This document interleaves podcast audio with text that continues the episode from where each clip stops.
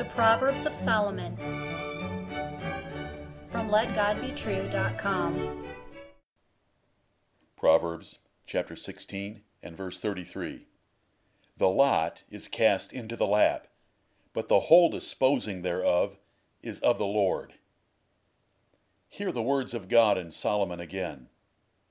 The lot is cast into the lap, but the whole disposing thereof is of the Lord. Do you believe in chance events? Forget it. Nothing happens by chance. All things happen by the choice and power of Almighty God. He rules all things in the universe, even games of chance. Learn wisdom. You will have an informed view of life and a solid basis for great faith. Nothing surprises the Lord. He planned everything, even the things that surprise you. Some say things like this What a coincidence! I cannot believe that happened. You are so lucky. That was a real fluke. The random number generator makes sure it is by chance. That could never happen again. The odds are totally against it. Such expressions are common from those who do not know the sovereign providence of the Lord God. They assume that life includes random events, which greatly distorts their power of judgment or wisdom. Jehovah of the Bible is ruler of chance. He governs even the lot, which was used to select one person from a group. Today, a coin is flipped at football games to find which team will receive the ball first. Teachers may have students draw straws to pick one student for a task. Dice are rolled to gamble or generate movements in a game. These events appear to be chance or coincidental events from your perspective, but God is the Lord of chance. Some say, I like my chances. Others say, You have a good chance. All ought to say, If the Lord will we shall do this or that. Some study probability and statistics, believing that well designed computer programs can forecast stock market changes, weather movements, poker hands, birth rates, disease occurrence, actuarial tables, and so forth. But they forget the God of chance. Rather than merely measuring average or statistical chance, they ought to humbly seek the God of chance for each individual event. When pagan mariners were terrified in a storm, they cast lots and found the trouble to be with Jonah. When King Saul wanted to know who had broken his edict, he narrowed the nation down to his son Jonathan. Joshua reduced the entire nation down to Achan as the culprit who had cost them a battle and the loss of 36 lives.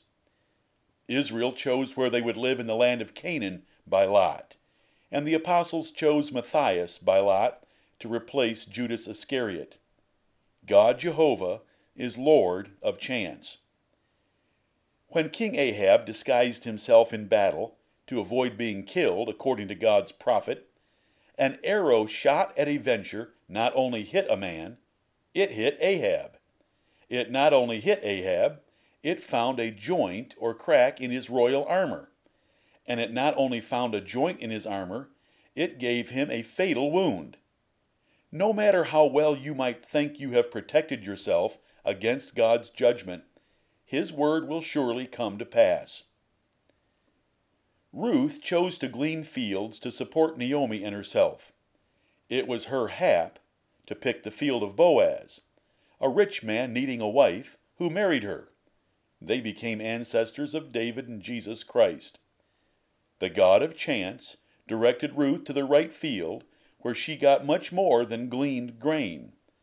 Consider how many lonely nights God solved and future generations he affected by influencing Ruth's choices at a few intersections.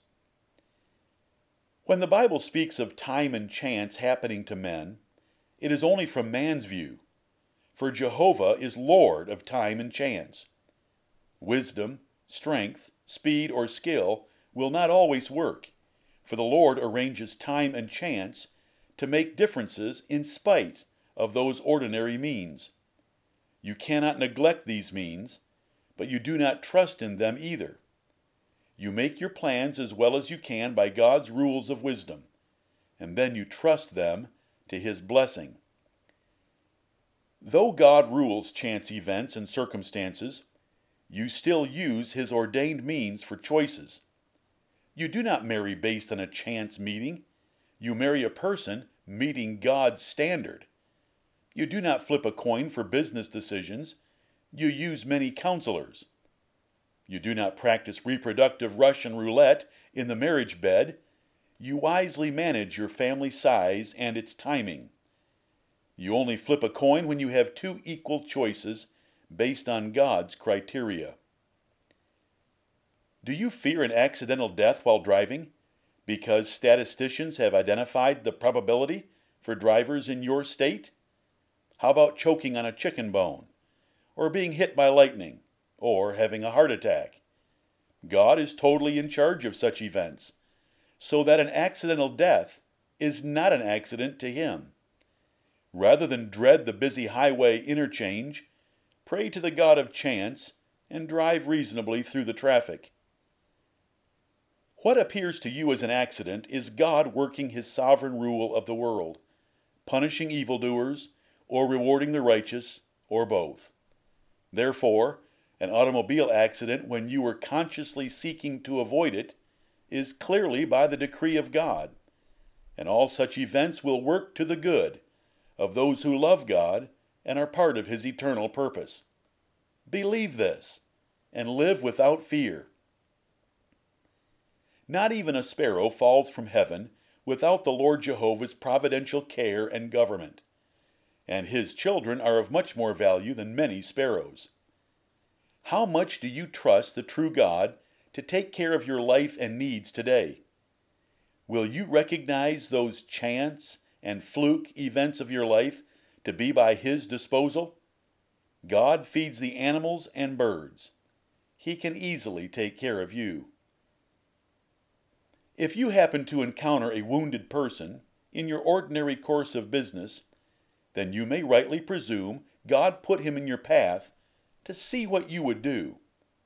If you see a natural or human disaster on the news, or windfall profits made by others, you may know with full assurance that God ordained and arranged them both.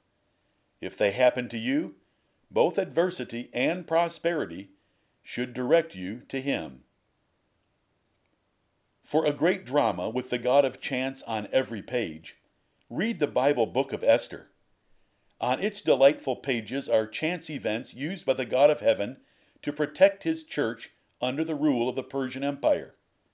From a beauty contest to a political promotion and many other displays of God's providence, the Lord showed his absolute rule of chance events to the benefit of his people and the ruin of his enemies.